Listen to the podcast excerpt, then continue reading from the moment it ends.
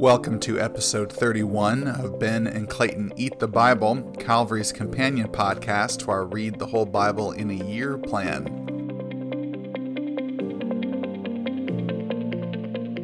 Our readings for this coming week are going to be from mostly from Jeremiah, several portions of Jeremiah. Also, we're going to be reading 2 Kings 22 through the beginning of 24, 2 Chronicles 34 through the beginning of 36. The books of Nahum, Habakkuk, and Zephaniah are all in this section as well. The last half of the 7th century BC is one of the most significant periods in world history. A lot happened in 50 years. At a time when both the ancient cultures of Greece and Rome were beginning to stretch and grow into the empires they'd become, a frenzy of activity was happening in and around Judah, and a tidal wave of change was coming. Nahum prophesies that change. Even though it was the largest it had ever been and had been the greatest world power for the last 300 years, Nahum predicted that the Assyrian Empire was about to fall. He predicted that Nineveh, its capital, would be humiliated and would fall, and its people be killed. Around the time that Nahum is preaching, two remarkable men were born. Josiah was born in 648, and Jeremiah the prophet was born just a short time later. Josiah became king at just eight years old after his father Amon was assassinated. During the first few years of his reign, not much changed. The pagan idolatry of Josiah's father and grandfather was still being practiced, and it was during these first few years that Zephaniah preached about the immorality and faithlessness of God's people. Then in 632, at 15 or 16 years old, perhaps because of the preaching of Zephaniah or prophets like him, Josiah repents of his father and grandfather's wicked ways and begins to turn the nation back to the Lord. He reopens the temple, which had been closed by his grandfather Manasseh, and discovers the book of the law, which was probably the book of Deuteronomy. It's unlikely that all of the Torah had been lost or become unknown in so short a time, but it had not taken long for the specifics of Yahweh's expectations of his people to be forgotten, or the blessings and curses at the end of the covenant to be lost to the memory of God's people. When the law is discovered, Josiah grieves at what he knows to be the coming wrath of Yahweh and leads his people in repentance. They celebrate the Passover with a fervor that had never and would never again be shown by God's people. And Yahweh relents and promises that he will not bring disaster upon Josiah's kingdom during his lifetime. Now, on the world stage, Judah is part of an area that was between Assyria to the northeast and Egypt to the southwest and Assyria had been a cruel and wicked tyrant for more than a hundred years. But it was falling. Both Egypt and Babylon were rebelling with some success, but the king of Assyria, Ashurbanipal, kept his empire together and strong. But he died in 627, the same year that Jeremiah was called. When the old king died, there was a civil war among his heirs, which Egypt and Babylon took advantage of and rebelled. Sensing weakness, all the surrounding empires rose up together to defeat Assyria completely, with Babylon leading the charge. Assyria, in a moment of desperation, calls out to Egypt for help, promising them lands if they will rescue the old empire from the newcomers. And Pharaoh Necho II accepts and heads up to Nineveh to help their old enemy. King Josiah was worried that Necho might be successful, and tries to head the Pharaoh off before they can reach Nineveh, and he dies in the battle in 609. It does not take long for Judah to return, return to its idolatry, and in, and in the wake of this reversion to paganism, Habakkuk begins preaching. And he's told by Yahweh that he will soon use Babylon as his tool to punish and perhaps even protect his people. Through all this, the prophet Jeremiah continues to prophesy. His long ministry will be difficult, painful, and met with a great deal of resistance. As you read him, you get a sense of the tragedy and sadness Yahweh has that Josiah's children do not share their father's righteousness. Josiah is succeeded by Jehoahaz, who is then carried off to Egypt and replaced by his younger brother Jehoiakim. Neither of them follows Yahweh, and Jehoiakim's attempt to harm Jeremiah are part of our readings for this week. In the reading, notice again the themes of the absurdity of idolatry, the way that breaking the covenant is described as idolatry, and this or as adultery and the stern warnings about the future. Know that what you're reading is Judah on the precipice just before she falls into exile. The prophet Nahum is known to be the the person who is prophesying about the fall of Nineveh. And of course, there's some debate as to whether Nahum was written before or after the fall of Nineveh. But it's my opinion he was written he wrote his his prophecy beforehand. But what's really interesting is a lot of the language that Nahum uses is exactly the same as the language that's used in Isaiah about Babylon. And so, what I think is happening in Nahum chapter 1 is we're being shown that Nahum isn't just saying that Nineveh's to, that Assyria's going to fall. He's saying that every empire that is wicked and stands against Yahweh's purposes will fall, and Assyria is an example of that truth that the justice giving God will not allow wickedness to stand forever.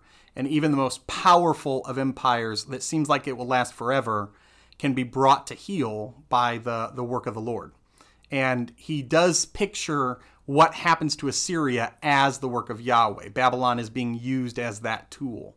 Habakkuk also sees that. So Habakkuk is this minor prophet who starts out his book. He's he's prophesying after Josiah has, has died or right around that time. Again, not everyone in, in Josiah's kingdom um, repented and turned to the Lord but he's looking around all this wickedness around him and he just cries out, God, why have you let this happen? And God answers. He complains and God answers. He complains again and God answers again, which is both gutsier than I would ever be. If I complain and Yahweh answers me, I will be quiet. but also, um, it just reveals what prayer is supposed to be with us a, a willingness of Yahweh to hear. But then he, Yahweh says, I'm, I'm going to use Babylon um, to bring judgment for wickedness. And Yahweh or Habakkuk has a problem with that because Babylon is also evil. And so as you read Habakkuk, I just want you to sit with that that Yahweh is using Babylon as a tool. He's going to use a tool to to judge unrighteousness and wickedness. And also Babylon's going to be used as a tool to to protect God's people um, as they are carried away into exile. They're preserved in that sense, as all this tumultuous time, all these tumultuous events around the their their home are going to happen. God's people are protected for a time um, in Babylon. And then, of course, Zephaniah has a, a message of his own. But what, what's neat with it's it's true of Habakkuk, it's true of um, Zephaniah, and many of the minor prophets is judgment comes at the beginning, but at the end of the book is are these beautiful pictures of future hope that beautiful psalm at the end of Habakkuk, the beautiful picture of God's goodness and love and mercy at the end of Zephaniah, and the promise that any judgment that comes is temporary because Yahweh is a God who loves, and his desire for his people is to repent. And so they're going to go through something hard. The exile is going to be awful. Um, they use language that talks about like the undoing of creation when when they're talking about the the exile. It's it's that severe. Their world is coming undone. But after that is a promise of redemption and restoration and hope, and it's beautiful. It's it's good. I mean, I know that, and we've we've talked about this many times as we've done this uh, journey through the Bible. But just we know that not everybody is stimulated by historical background. Sorry, and stuff I'm like a nerdy. That. No, no, no, no, no. I was. That's not a criticism of your summary. I thought that was great because, like, in order to really read the Bible and understand, you do need to have at least a general mm-hmm. kind of working understanding of what is happening in the world around them. Especially because you know these are products of their time and place, and so you know.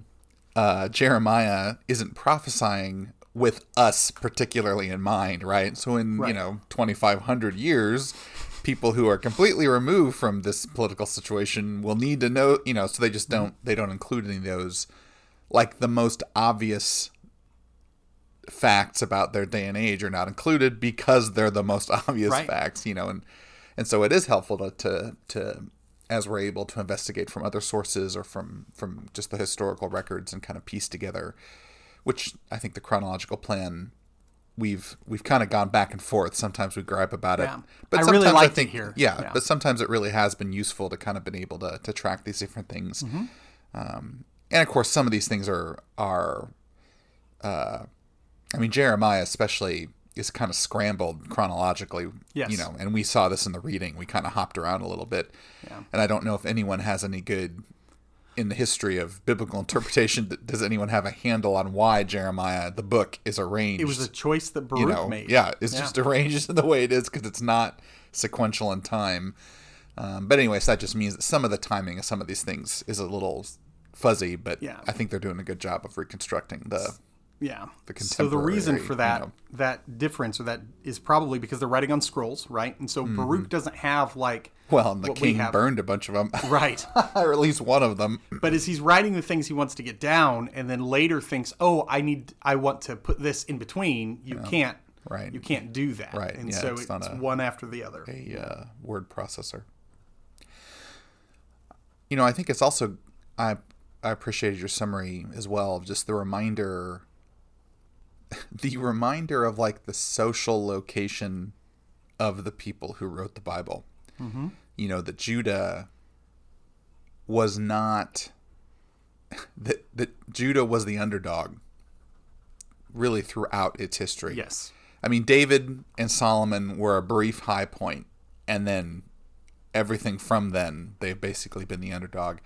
Even between Judah and the Northern Kingdom, Yes, even even the Northern Kingdom was bigger and more powerful and richer and had better connections, you know, to the Mm-hmm. other countries and, and all these different things. Yeah, just to consider. I think I think part of the reason why that's important, that's been important for me to think about, is that you know, in our recent history or just in the history of of Western Christianity, like the people reading and using the Bible have generally been the ones running the societies, you know, Yeah. and then showing up in other people's countries, you know, and telling them what to do based on the Bible. Whereas for the people who actually wrote the Bible, they were the ones who were being colonized and conquered and, and forcibly removed and, and all those different things. And again, I just think that that's I think that's important for us as as students, long-standing students of the Bible. But honestly, I think that's going to be an important piece moving into the future.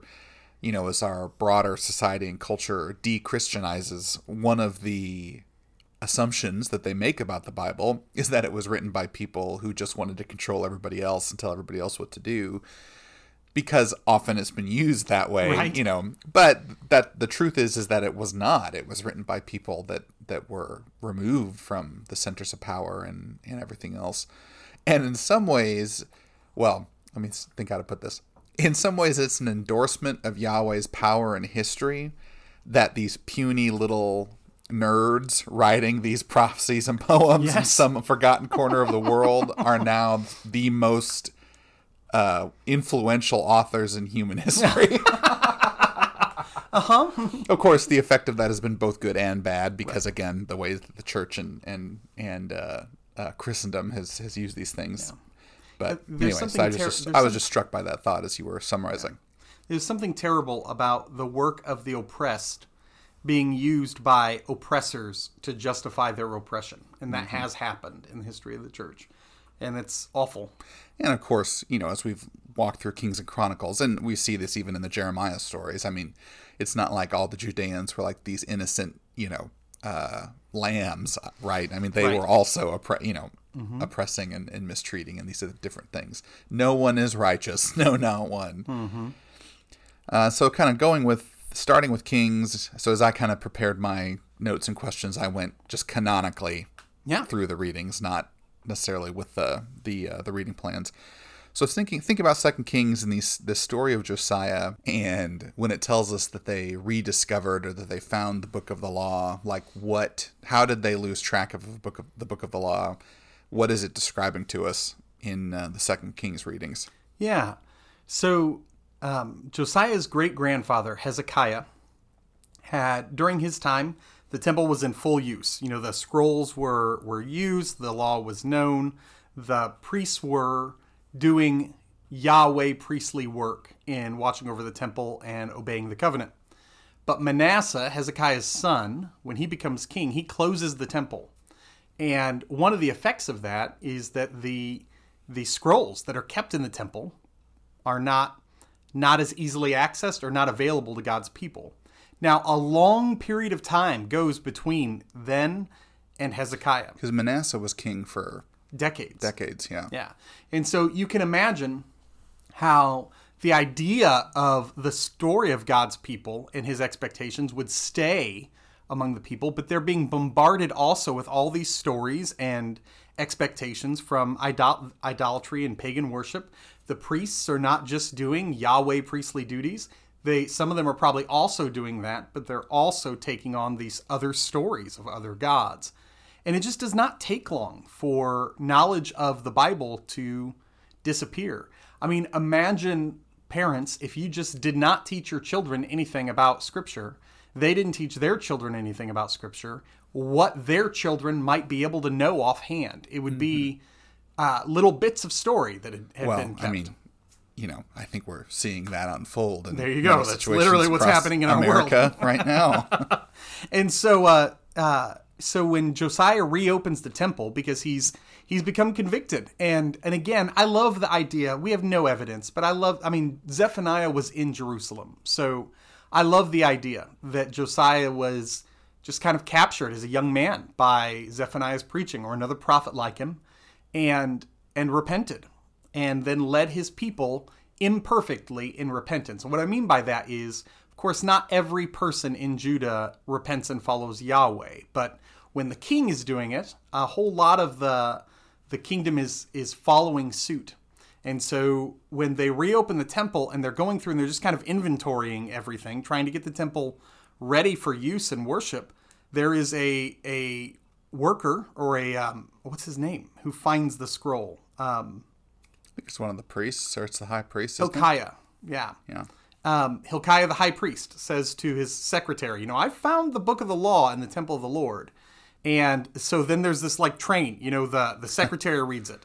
And then he takes Right. it to the king, and the king reads it. And the king is is just heartbroken as he hears what I imagine is the book of Deuteronomy, and especially as you get to the end, the the Mm-hmm. The prom- blessings the and blessings and curses, curses. And Josiah looks around at what is happening to to Israel or to Judah, and he says, "I'm we're seeing this unfold. Like you're reading me about curses, and they are describing our nation as it exists right now. And so they they repent and beg Yahweh to not not send calamity. And Yahweh does relent, as he does when repentance happens. Shifting a bit over to the Chronicle read Chronicles readings, one of the things I noticed, and uh, we didn't really, well, maybe because since we're preaching kind of on Sabbath and Sabbath is celebration, but it just I was just struck by the emphasis on the Passover, especially, but mm-hmm. just the emphasis on festival time on on the festivals and Chronicles. And I just wondered if, if you had noticed that in our, our kind of our rereading of Chronicles, and if you had any thoughts about why it would have been important to the chronicler to dwell on these, you know, because he takes the same stories about these festivals and kind of expands them, them up, quite a yeah. bit. You know, it's Yeah. just like why the focus on, and maybe it's the pa- something about the Passover specifically, or if just more generally why the focus on the uh, the, fe- the biblical festivals and Chronicles. Josiah's function, Hezekiah's too, in in Chronicles is interesting because it is it's like when you're you're throwing stones and there's these skips on the water. We get these points of contact of righteousness between or in Judah's kings, in between unrighteous ones. Mm-hmm. And near the end we have two in relatively close proximity to each other, righteous kings, more righteous than any since David and Solomon and it's this this this how do I put it? It's it's this demonstration that Yahweh has not abandoned his people, right? His long suffering of their disobedience. And it's it shows that it all it takes is repentance, genuine repentance, and we just see that Yahweh relents in the calamity. I think this isn't quite answering your question, but I think one of the purposes of that is as Chronicles is being written, as Yahweh's people are coming back from the exile, that is a promise to them that if they will just obey the covenant, Yahweh will not hurt them or allow them to come to harm like he had in the past. He will not punish them. Um, and so even Josiah, after the, the punishment was already in process, Yahweh relents because of, of Josiah's repentance. The reason for the, the focusing on the Passover is because the Passover is the summation of the Exodus story, the, the celebration of Yahweh's deliverance of his people, which is what was so desperately needed in these times. I mean, if you we live in America, and so we are just not accustomed to the idea that there is a bigger, badder, sadistic, psychotic nation near us that is thinking that could at any time invade and just level us to the ground. Like we don't know what it's like to live in that kind of existential fear. Mm-hmm. And they did. And so one of the reasons for the Passover being so important to this time is it was a promise that as he had delivered his people from Egypt, the most powerful empire in the world at the time, he could deliver them from anyone else surrounding them. And I think that's a, a major part of the emphasis here. And it's, I mean, just all the themes, the themes of, of fidelity to the covenant that are part of Passover, the themes of deliverance and salvation, of faithfulness of God's people. Uh, all of, you know, there's covenant, the, the, the blood on the doorway from the Passover story is, is an entrance into a, a symbolic of an entrance into covenant. I mean, it's just, all that is happening and all that is needed by God's people as they return to their land from exile. And so I think that's why. Mm-hmm. No, no, I think that all makes sense, and I mean, I think you you, you kind of see a, a festival emphasis carrying into Ezra and Nehemiah, which we'll get more mm-hmm. into here in a couple weeks. And I mean, even by the time of Jesus, it seems like I mean the other festivals are mentioned in the Gospels, but like Passover seems to be the the major one, you know. And obviously, Jesus died during the Passover festival, so that Yes. has a massive you know significance to it Um, but uh, and we don't know you know i mean the, the history is kind of foggy looking back like even before josiah's time you know like what what were what was considered quote unquote the most important festival you know or the, the highlight and and they may not have thought of things like that but it seems definitely by jesus's time it was the passover was the big one and you know the other ones were important too but it was the passover that had the most significance which i think makes sense also in and again we're getting ahead of ourselves but in jesus's day and age you know for the same reasons you just said for the passover to be very significant mm-hmm. just in terms of its its message of of yahweh's rescue and and them being brought together as his people I would just like so we're we'll be in Jeremiah for a while in different you know as we take different pieces, and Jeremiah is is very different than Isaiah and Yeah. also different than Ezekiel, and so I I wondered if you could just speak briefly in hmm. just kind of the big picture sense of like how is Jeremiah. I mean, he's he's a prophet, so it's still prophecy. He's prophesying to Judah, so it's the same as the other two. But just in terms of his style, or just what what to kind of expect as we read Jeremiah, what are some of the big differences, just the distinctives between maybe just Jeremiah and Isaiah, since Isaiah is the one that we've we've read through. That's a good question. So, for this coming week, there are several passages in Jeremiah that really show us a little bit about the personality and struggles of the prophet, mm-hmm. like the internal struggles. I don't think that any of those are in our reading for this coming week. I think those are all coming next week. Yeah. But what you can expect from Jeremiah here in this week's readings is we see uh, in the calling, there's some hints of what Jeremiah is going to struggle with. In Jeremiah 1, uh, so Isaiah is told, you know, you're going to go and you're going to preach to people that aren't going to listen, and and Jeremiah has the same experience. He's going to preach to a people that aren't going to listen. But there's this um, very, I don't know, this assurance of power and protection that's given to Jeremiah by Yahweh. You know, as he's as he's doing the as he's being called, Yahweh says, you know, before I formed you in the womb, I knew you. In other words, like every single part of your life I am involved in and you are on purpose. And I think that's gonna that's gonna be important for Jeremiah because he's gonna really struggle with the way that his life goes, especially in his first few decades of just um, after after um, I'm sorry, not his first few decades, his middle and late decades after Josiah is gone, and there's just resistance to his preaching and messages. And then we get these these very powerful verbs that Yahweh uses. You know, I'm going to use you to uproot and tear down, destroy and overthrow, to build and to plant. We don't get a sense that Isaiah is a tool being used by Yahweh to affect contemporary change in the way that it mm-hmm. does seem like Jeremiah is used as a tool by Yahweh to effect temporary change. In fact, a lot with Isaiah, we read now, we call it the fifth gospel. It has oh, so many messages of futuristic hope. And Jeremiah isn't without those, but mm-hmm. the the emphasis in Jeremiah is on, I mean, a call to repentance because of, of social evil, but also just a challenging to kings. Um, He is a, a preacher to the the wealthy, and not only the wealthy, but the the common as well. But he interacts with kings, and it, aside from Josiah, it does not does not go well. Yeah. I don't think we have any sense with that Isaiah is ever really imprisoned or that there's any I mean, harm. traditionally speaking, he's supposed to have been sawed in half, right? Yes. I mean, he was martyred, yes. But uh, Well, that but was I mean, that's not. I that mean, was I guess the end of his Hebrews references something, but it it doesn't necessarily Isaiah pin didn't actually write Isaiah. about his own being sawed in half, but that's because he was done writing afterwards, I suppose. Jeremiah, however, is is able to either write or is able to have written about him um, a lot of the things that he endures, and that's because Baruch, who seems to really, I mean, think very highly, be very moved by Jeremiah, writes faithfully about him. Not just Jeremiah's own sermons, but then these stories about Jeremiah. He just kind of compiles them for us, and so it's a it's a beautiful book. It's also a book where the in the parts that we're not going to get to this week, and I don't want to steal too much from coming weeks, but the pain of the prophet is just so clear. Yeah. I mean, he he he is friendless or feels friendless. Um, He is he is betrayed. He's hated. He's threatened. He's harmed. He's thrown into prison. There's people out for him to kill him.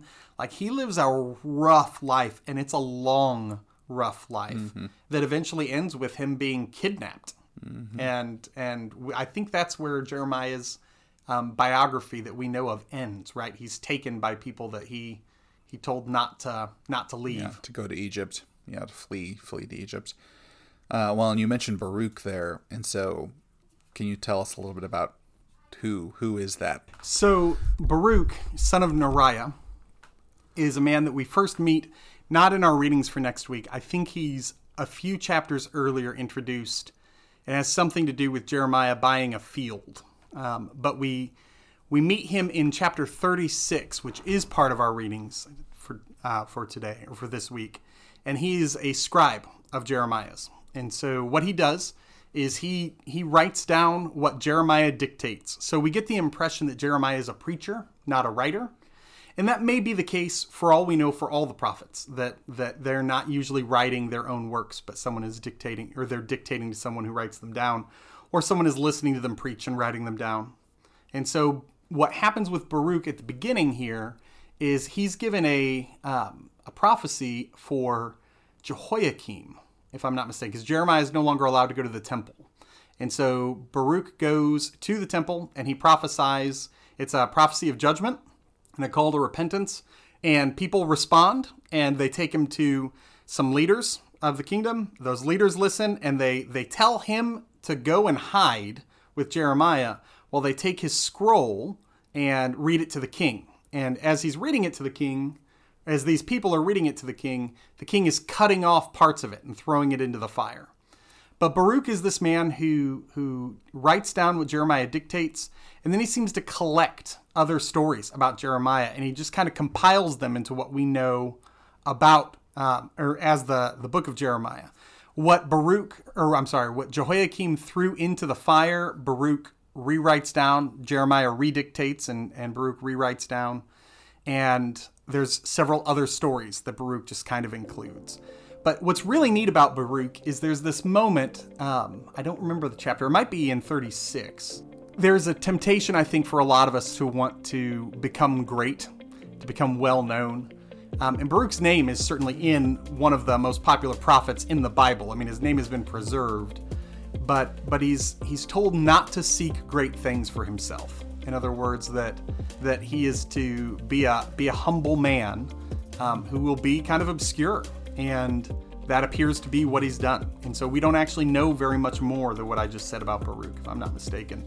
In part because Yahweh literally tells him, "Don't seek great things for yourself."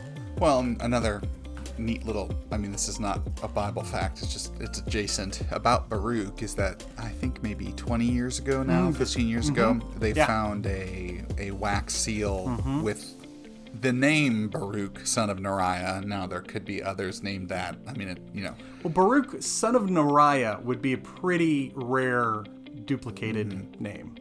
And uh, so it's probably if it's a genuine artifact, then it's it's likely the a wax seal that Baruch poured, and it even has the uh, the rim of his thumbprint on it because they would have had like a, a little wild, piece of ivory or something to press the wax to, to form the seal, and so his thumb went down on the the wax uh, as long along with the, his seal. So there's just this little bit of a thumbprint imprint of one of the men who wrote the Bible. And that's uh-huh. just really cool. That is really cool. there is some debate whether or not that's a genuine artifact or not, and it's still open. But if it's if that's a real thing, that is that's just really neat. yeah, it is. This has been Ben and Clayton Eat the Bible. Stay hungry, my friends. Ben and Clayton Eat the Bible is a podcast ministry of Calvary Community Church. All contents are under copyright. Our theme music is by Alex Productions. Any thoughts and opinions are solely mine and Clayton's.